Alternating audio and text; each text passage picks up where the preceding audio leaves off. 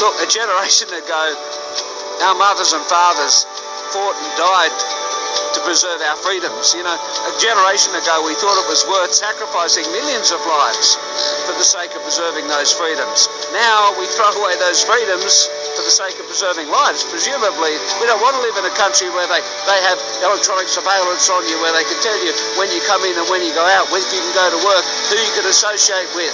You know, whether you're able to embrace people. I've lost a good friend to the virus, not in Syria, not in Australia. I've known seven people who've suicided over this period. The real cost of, of the lockdowns. I, I don't believe, I've never believed that what is driving government policy is primarily a concern for our health.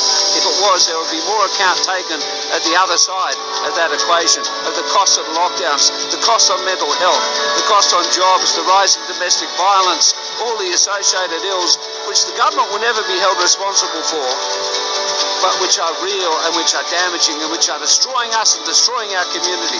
And I think this is what these lockdowns do. They strip up, strip us of our humanity.